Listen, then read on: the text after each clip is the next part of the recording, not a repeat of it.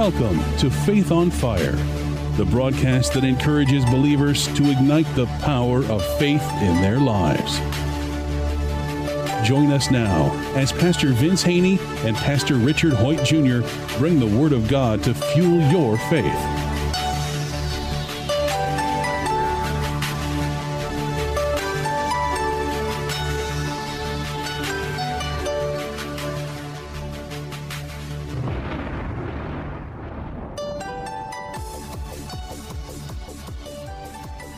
Welcome to another edition of Faith on Fire. I am Pastor Richard Hoyt Jr. from the Community Church of God. And I am Pastor Vince Haney from Ramah Word of Faith, the Word Church. You know, we were talking just before we came on the air, how when you came right after this happened, I was in Alaska, so you can't be talking about me. You can't be picking on me.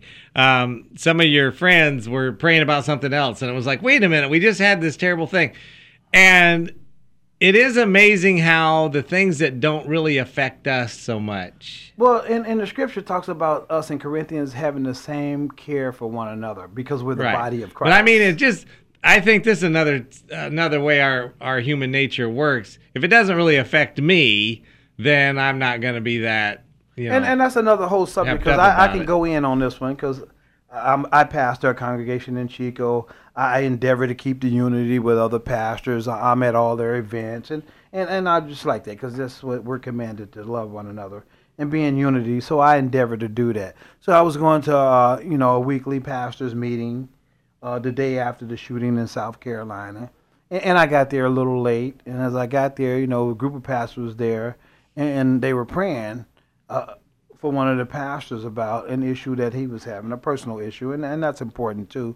But as I sat there, and I had kind of told my wife, because I know people, how people are. Like you just said, if it doesn't affect them, it doesn't matter. And I understood that, and I knew that. I told my wife, probably when I get here, they probably ain't going to even mention this or be praying about it or nothing. And it was just like I said. I got there, they hadn't prayed about it, and they wasn't even going to mention it. I had to bring it up. And again, I'm African American. But my heart is for the whole body of Christ. But I kind of know how people are. We kind of, we kind of have this form of godliness, but denying the power. So that's, again, another purpose of the Holy Spirit, to remind us of what Jesus said about having unity and the body of Christ and all that. So, again, and it's just another, and the next day, another big congregation here in Chico. I was at our building at 574 East 12th Street. And a sister I know that goes to this particular big congregation around the corner. She came in and talked to me that Saturday. And Sunday, I saw her after her service. And I said, hey, did Pastor so-and-so talk about what happened in South Carolina? Did you guys' service? No, they never even brought it up. One of the biggest congregations in Chico, they never even brought it up that Sunday. And again, that just shows me the disconnect and disunity and the lack of love that we have for one another, when Jesus commanded us to have love for one another. Now, he didn't say you just have love for one another of your same color, skin color. He said as the body of Christ, because the scripture says in Christ Jesus. Yeah, but that's a different denomination. No. That's probably the reason they wasn't praying into it or even mentioned it. And see, we got to come out of that, because that's what that, and James is talking about heavenly wisdom and demonic wisdom. That's where that demonic wisdom comes from, or sensual wisdom, sense knowledge, saying, well, that's not our denomination. That don't concern us. We're not going to even bring it up. That's not even our state. Right. And Jesus said that we're to all have the same care and concern and love for one another as the body of Christ. And he said we're all one in Christ Jesus. We're all in all. So God sees three people. I say this all the time. There's three people on the earth. There's Jew, there's Gentiles, and then there's the body of Christ. God wants them all to be the body of Christ, the Jew and the Gentile. Remember, they preached the gospel to the Jew first, then the Gentile. But once they receive the gospel, you become now the body of Christ. And we're all members of his body, Jesus' body. He's the head of that body, which is called the church. Not a building, it's people. And he says, I want y'all to have the same care for one another. So if one of the members in the body is hurt or suffers, we all suffer with them. And again, I see here in Chico, because this is where I've been for the last 20-something years, and I've been saved for the last 15 years. And I said that the other night in a prayer meeting just that Sunday night, that I read the scriptures, and it's been like this since I got saved in 1999. I would read the Bible, and God gave me a gift of revelation to reveal the deep things to me. I'm reading and studying it, and then I look at the church, and I'm like, something don't jive here. He's telling us this, and then this is what I see. And that's why I guess Paul said, and that's interesting, my Bible turned right to that, and I didn't turn to it. In James, he says, don't be just a hearer of the word only, but a doer. Because if you're a hearer, you're deceiving yourself. But if you're a hearer and a doer, you'll be blessed in what you do. God has blessing and increase on his mind. And again, I said it on our last episode, I believe a lot of God's people will manifest the promises or the blessings if we are obedient to what he said. Because the scripture says obedience is better than sacrifice. So we got to not just be hearers only. We got to start doing it. We got to start loving one another.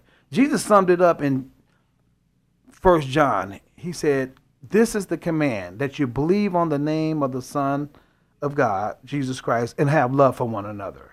He made it real simple, Richard. You don't need nobody with a theologian degree to revelate that one to you.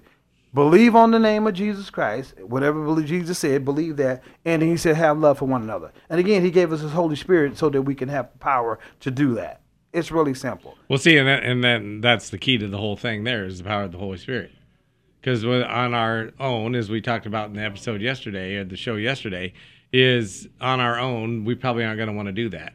On our own, our human nature does all kinds of things that it should not do. And it's through the power of the Holy Spirit that we're able to live a godly life, to live a life that God would want us to have, where we are willing to forgive people that do terrible, evil things to us, where we're willing to forgive people who do less terrible, evil things to us. You know, sometimes they're in our own family or wherever, and we're still willing to forgive them, even though they said something mean, even though they said something that was kind of hurtful, even though they said something maybe was a little hateful, we're still willing to forgive them, and that power to do that comes through the Holy Spirit. Yeah, and the scripture says to us in Romans, don't be overcome by evil, but overcome evil with good. Right. See, and the way we're overcome by evil is to be evil ourselves. Right. To respond to evil with evil. There you go.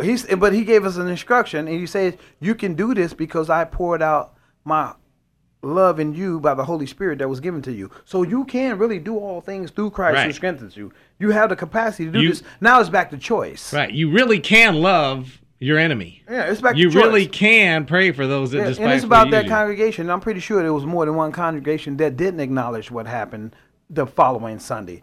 Again, it was choice. They knew about it. It was all over the news, but they just chose not to say anything because it doesn't concern our little congregation or our social club. Remember, we say organization, a church that don't have Jesus and the Holy Spirit, it ain't a church, it's a club. Right, and there's clubs that meet on Sundays. Right, there's lots of clubs that meet. A lot of people without the Holy Spirit, it's just a club. And speaking of club, a lot of people meet out on the course with their golf club. Right. Yeah, I see them every Sunday as I'm coming down. So again, we have to get out of it and be the church, because the church loves and cares for one another. The church understands, we got to intercede. We don't hate. We don't bite and devour one another. We don't allow a seed of bitterness to grow up in us concerning another brother or sister in Christ. See, and this was the greatest thing to me about what happened in South Carolina and the response of the people is because often what the world sees the church doing is biting each other and devouring each other and fighting with each other. And what the world saw there in that church was love. What the world saw there was forgiveness. And prayerfully, this is just, scripture says over in Romans, wake up to righteousness, awake to righteousness and sin not. God wants us to wake up, because remember, we always reference this scripture over in Romans. The whole earth is waiting for the manifestations of the mature sons and daughters of God. The world is waiting on us. We're supposed to be leading the nation. Right. We're supposed to be the leaders because we have a relationship with God. We know the truth. So we should be leading it. And everybody, all eyes are on the church. What is the church doing? So if the church is always fighting each other, the church is always condemning and judging. Remember, we say Jesus didn't come and judge the Roman government. They probably was doing all kind of stuff. We know they were extorting people, for one. Nicodemus was one of them that worked for him. You know, they always said the tax collector. Well, he worked for the Roman government, collected the taxes. He didn't come down on Nicodemus. He said, I'll restore it. He said that he made a choice. Well, Matthew was a tax collector. Right. He becomes one of Jesus' disciples. There you go. And Judas was a thief. He became, Jesus handpicked him. And me and my wife was talking about that the other day, how Jesus knew all about Judas and what he was going to do. But the folks in the hood probably was like, don't he know who that Judas is? Jesus like, yeah, I know who he is. I know who you are too. Judas, come on, you're on the team. I need you. You have an assignment. And we have to start looking at people like God looks at them and not through our condemning lenses. I said this Sunday at the service, told a story about this lady. She would always talk crap about this other, her neighbor who was hanging her clothes out on the line. She always tell her kids, why does that lady always hang those dirty clothes on that line? Don't she need to wash those clothes? She would say it all the time. And then a neighbor came over, another family member came over, and she was telling her about the dirty clothes she keeps putting on the line. And she said, well, honey, those clothes aren't dirty. Your windows are dirty. You're looking through these lenses of condemnation. So that's what you're seeing, things through dirty lenses, dirty windows. And again, that's what we need. Jesus came to open the eyes of the blind, physically and spiritually. That's what it means to get revelation. Remember, Amazing Grace, I was blind, but now I see. He was blind to the fact that what he was doing was wrong. When Jesus illuminated him, he was like, wow. Same thing with Saul.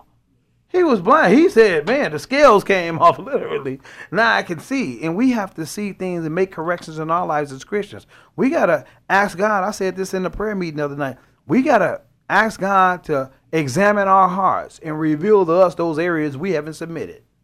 The Bible says, examine yourself to see if you're in the faith. And then we got to give God, surrender to God and give him permission to uproot all this bigotry and all this stuff that the enemy planted, bitterness. You got to say, Lord, that's not remember, was that David? Search my heart and put in me a clean spirit. You got to actually talk to God about that. If right. You know you got a bad heart. See, and then some of the things that are in us that need to be done aren't just racism. There's all kinds of stuff in us that needs to be undone, needs to be taken out. The desire to gossip and all those. It's all the same to God. It's all the same. Right. And those things need to be rooted up. You say, well, I kind of like gossip, you know? It's not God. Doesn't really hurt anybody. Yet, what does God say? That it's not pleasing to me. It's a sin worthy of death. Right. But so there's all kinds of things in us that need to be uprooted that maybe you just heard all your whole life, and maybe you heard it from family members. I tell people this all the time. That guy that shot those people in that church didn't just come up with that. He heard stuff his whole life concerning black people and some of it, who knows where he heard it all from. But sometimes the things that we hear, and I'm not talking about that issue so much, but sometimes we hear stuff from our parents. We hear stuff from our grandparents. And that just colors our thinking. Words are seeds. Seeds are designed to grow. Words are seeds. So we hear these words over and over, and you just water them with more words. And they start growing up. Next thing you know, full blown. Now Satan going to... He's going to deceive you to act on it. Go act on it now. Because you let me plant the seed. You didn't uproot it initially. Like in South Carolina, they hurried up and uprooted that seed of bitterness before it could take root. Right. They went, nope. The next day, we're in here. We're going to go in here and forgive them. And when we think about racism, a lot of people in the United States think about racism black and white. And certainly racism is black and white in this country. But... And maybe you will disagree with me on this, but I think there's as much racism against Hispanics in California as there is. It is. There is. And particularly Mexican Hispanics. Asians, man, the list goes on. I hear people, shoot, we're so bad about it in the body of Christ, we discriminate against other denominations. I was at a meeting downtown Chico in the plaza, and I heard this guy from this particular denomination. He was saying, I was telling him I'm out here just to be in unity with you. He said, yeah, you're not one of them Baptists. You know how, he said, you know how they are. And I'm like, no, how are they? See, so again, that's another seed that the enemy's planted. To this other pastor told me this. You know how they are. I'm like, no, how are they? of the children of God, they faith in Jesus Christ. I don't know what he meant by it. He said, "Yeah, I thought you were one of them Baptists. You know how they are." So he could have said, "I here's one of them Negroes. You know how they are. I thought you were one of those Hispanics. You know how they are." Well, see, and I guess that's what I was wanting to talk about a little bit about racism. No matter how it is, whether it's from one denomination to another, whether it's one people race to another, you can't see people as a group. You know what? There's white people I like and white people I don't. There's black people I like and black people I don't. Mexican people, I know a lot of people. So you can't look at a group and say, well, I like everybody in that group, or I don't like everybody in that group, or everybody in that group's good and everybody in that group's bad. You can't look at people as a group. You have to look at people individually. Well, it's back to what the scripture says. I believe that's James chapter 3. He said that type of wisdom is sensual. It's demonic. He said, but when you see things through those lenses of righteousness like Jesus does, he said that's heavenly wisdom. That's the way we're, as Christians, are supposed to think and see things. We see things differently. We don't see the other political party that we're not for as the enemy. We just get rid of those Republicans. Yeah, we just get rid of those Democrats, man. Great. And that's what they say in Christians. And that's why I say I get on just Christians. I don't get on the world, because that's what they do. They're blinded. But the Bible says once one receives Christ, the blinders are taken off. I have a person in my family, I won't say who just knows that if Nancy Pelosi were no longer a politician, the world would be okay. Right. And I keep telling them, Nancy Pelosi isn't the enemy. Right, here. Right. Well, recently on Facebook is Hillary. Oh, yeah. I seen somebody on Facebook, a Christian. They posted a picture of Hillary and Hitler next to each other. I was like, wow, a Christian. I'm like, wow, okay, well, but here again, and I don't know, she could be, I don't know what her agenda is, but let's pray for the sister. That's what we're required to do, not say, hey, she's like this. And then plus the fact that no matter what her politics might be or her policies might be, she's not the devil. Right. If she had bad, though, we don't battle against flesh and blood. Right. Well, you know, it's just like this person. And they weren't very happy with me. I said, Nancy Pelosi isn't the problem. You know, whether you agree with her politically or not, people are not our problem. And they're not our problem, but people can still be demonically influenced. They could be Jesusly, kingdom-minded or influenced as well. So that's why he said, pray for people. Pray that demon out of them. Pray that they will fall in love with Jesus. Remember Jesus went over and delivered that Gazerene demoniac? They put him over there. They segregated him. They put him on a little spot by himself, chained him up.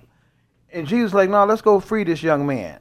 He went over there and set the guy free. The word of God, Jesus, the living word of God, went over there and set the man free. That's what we're supposed to be. I tell people, again, pray that your enemy fall in love with Jesus. Right. See, it's just like this young man that shot these people. I've been praying for him, praying that he fall in love with Jesus. But you know, God will reveal himself to him. How easy it is, even as a Christian, to think he don't deserve to get saved. Yes, he does. Or if he does get saved, he should have to be somewhere in punishment for a while or something. Now, see, when you're looking out of the lenses of righteousness, you understand that God so loved the world. God desires no man shall perish. Everybody's done did something in their life. Yeah, no, we may not did that, but and that's a sin. Murder is a sin. But lying is a sin too. Gossiping is a sin. Backbiting, talking about the pastor is a sin. Not having love for others is a sin. Having doubt and unbelief as it relates to God's word is a sin. A lot of Christians don't believe that. But that's what the Bible says over in Hebrews 4. It says the word. Knowing what you ought to do and doing it not is a sin. It's a sin. So we're called, the Bible says in Corinthians, we've been given a ministry of reconciliation. We Christians, we have a ministry of, our ministry is to go and reconcile people back to God, regardless what they did. I tell people all the time that when you look at the story of the prodigal son, his older brother isn't very happy that he's back and been brought up. Well, we're like that in the church. That's the church. That's an example. I tell people that's the church right there. But see, that was written for our spiritual enrichment and edification, to get some revelation there, saying, don't be like him. Be like the father that said, hey, come on, let's throw you a party. You're back. We're glad. My son who was lost is now found. All of heaven rejoices when one person is saved. And that's why we need to intercede constantly for Dylan. And I do. The first morning when I found out, I just prayed for him because I have understanding. And when you have understanding, you have the mind of Christ, you go that direction. Like the congregants of that Emmanuel A.M.E. Church, the next day they were in there, hey, we allowed, we invited you into our Bible study. You had evil intent. We enjoyed your time there, and then you did this, but we forgive you. Jesus said that on the cross. I shook a bunch of people up in our church a few months ago when these people were being beheaded by ISIS. I said, we need to be praying for that guy. Uh-huh. You know, they would show him with his mask and everything, you know. I said, point out and pray. That guy, we need to be praying for that guy. See, we forget about the power of prayer, too. Scripture says, the effective, fervent prayer of the righteous availeth much. That means when we pray to righteous, it avails much. It gets answered. It gets to heaven. We have a direct connection to heaven. The saints, the children of God, the ones who are called the body of Christ. Scripture said Jesus is sitting at the right hand of the Father making intercessions. Scripture also said that he made us sit together with him. It's like because we're part of the body, we're in heaven too. We have a direct connection to God through Jesus and through the Holy Spirit that Jesus left us. So we can talk to God about anybody. Lord, speak to their hearts. And we need to practice that instead of practice all the stuff the enemy has us practicing. No, I ain't going to pray for them. They deserve it. No, he said. Right, he goes to hell. He got it coming. Don't you return evil for evil, but overcome evil with good. Well, I can pray. That's good. Remember, in all things, give thanks. Pray in everything. Yeah, we can pray. And we, as the church, we don't want to do that no more. We just think it's easier to complain and point and judge. No, let's pray for one another. Well, it is easier to well, it is. Well, no, once you start practicing and praying, it gets easier. I mean, to pray. I love to pray. It is easier just to always complain about that person or that person. You know, I think I don't know what, Richard, in the show today or the show yesterday. Every once in a while, you know, you run into somebody and say, so-and-so still go to that church over there. Man, they got to get rid of him. They got to get rid of her. That church ain't never going to go. It's back to mind renewal. If your mind is not renewed to think this way, you will continue to think the opposite way. So you have to reinforce. And a little prime example, something simple, our keys in our household. We have like 4 sets of keys, everybody. And sometimes I have to move a car to get another car out. So we have a key rack. Those of you who don't know, Vince has lots of vehicles. Right. But we have a key rack. It's in the laundry room. And I've been telling everybody in the household, everybody, here's the rule. Put all keys on the key rack in the laundry room. Because when I have to move a car and they sleep, I got to wake them up. Hey, where's the key at? Let's renew our mind and our thoughts. Keys go here. Let's reinforce that. So that's a very practical way of looking at it. Right. You have to change your mind. A new habit. This is where the keys go. Retrain yourself. The keys don't go in our bedroom. They don't go under the couch. They don't go anywhere we just put them. We got to renew our mind. This is where they go on the key. It's the key ring holder, and it's on the wall in the laundry room. All keys go there, just in case anything break down or anything break out and we need keys. We know where to go. It's just like the fire extinguisher. We know where it's at, you know. And I told them, I had to break it down and say, well, when I bring food or meat in the house, where do we put the meat at? We know it go in the freezer. We don't have to renew our mind to that. We know it don't go on the counter and let it sit out and spoil. We know where it goes. Can we do this with the keys, guys? And now they're getting it. So yeah, you have to retrain yourself because that wasn't the way they were. That's what Jesus said. See, and that's what we have to do is we're renewing our mind because that isn't the way we were. No. We weren't thinking right. When he talks about renewing your mind, what he's saying is your old mind wasn't right. Your old mind was doing wrong. It all wrong. You need to change your mind. You need to renew your mind. And that's what having a relationship with God through Jesus is about transformation. Scripture says we're being conformed into his image. We're being transformed into his image. It says in 2 or 3 places, be transformed by the renewing of your mind. As Christians, we got to start, and it equates to having the mind of Christ. Let the word of Christ dwell in you. So now you'll start thinking, your spirit, that word is going to your spirit now is going to lead you and tell your mind, oh, do this. Because your mind controls your body, and your spirit controls you. You are a spirit living in a body. So once you got a new spirit when you get born again, that spirit loves to eat the word of God, which is going to speak to your mind, hey, do this now. Overcome evil with evil, but overcome evil with good now. In a show later on this week, I want to talk about what you just touched on, that we're a spirit living in a body. Yeah, we are. Because I've spent the last couple of weeks on our Wednesday night Bible study since I've been back talking about, or I guess just before I left, that you're not going to die. No. And people look at me and go, well, of course I'm going to die. Everybody dies.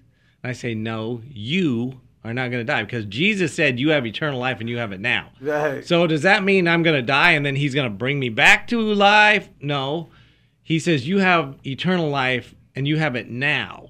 So this shell, and I want to talk about this in a future show, this shell that I have, going back to the dirt. It's going to go back to dirt. But that's what God originally created it from, the dirt.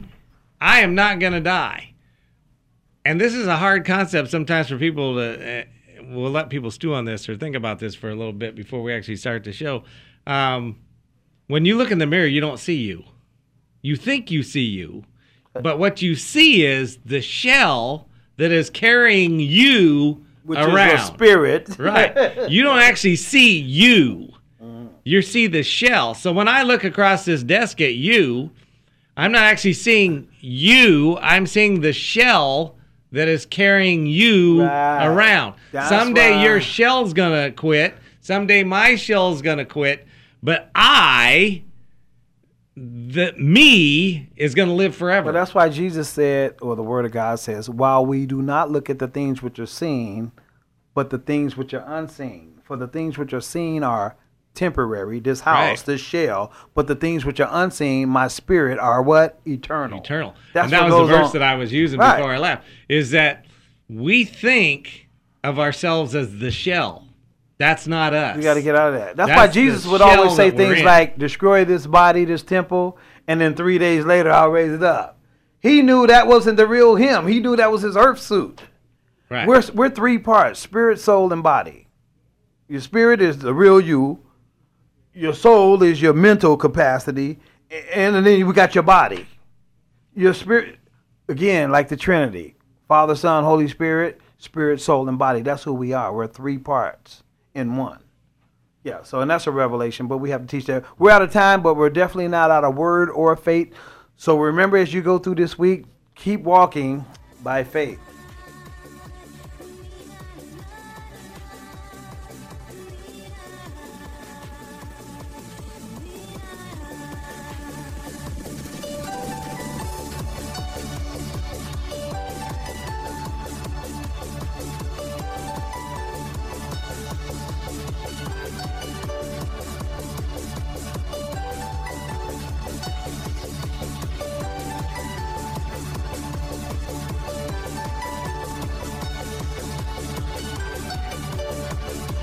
If this broadcast has been a blessing to you, we ask that you would consider sending a love offering to Faith on Fire, P.O. Box 7508, Chico, California, 95927, which allows this broadcast to continue in your local area. Again, that's Faith on Fire, P.O. Box 7508, Chico, California, 95927. Please join us again next time on this great station for more Faith on Fire.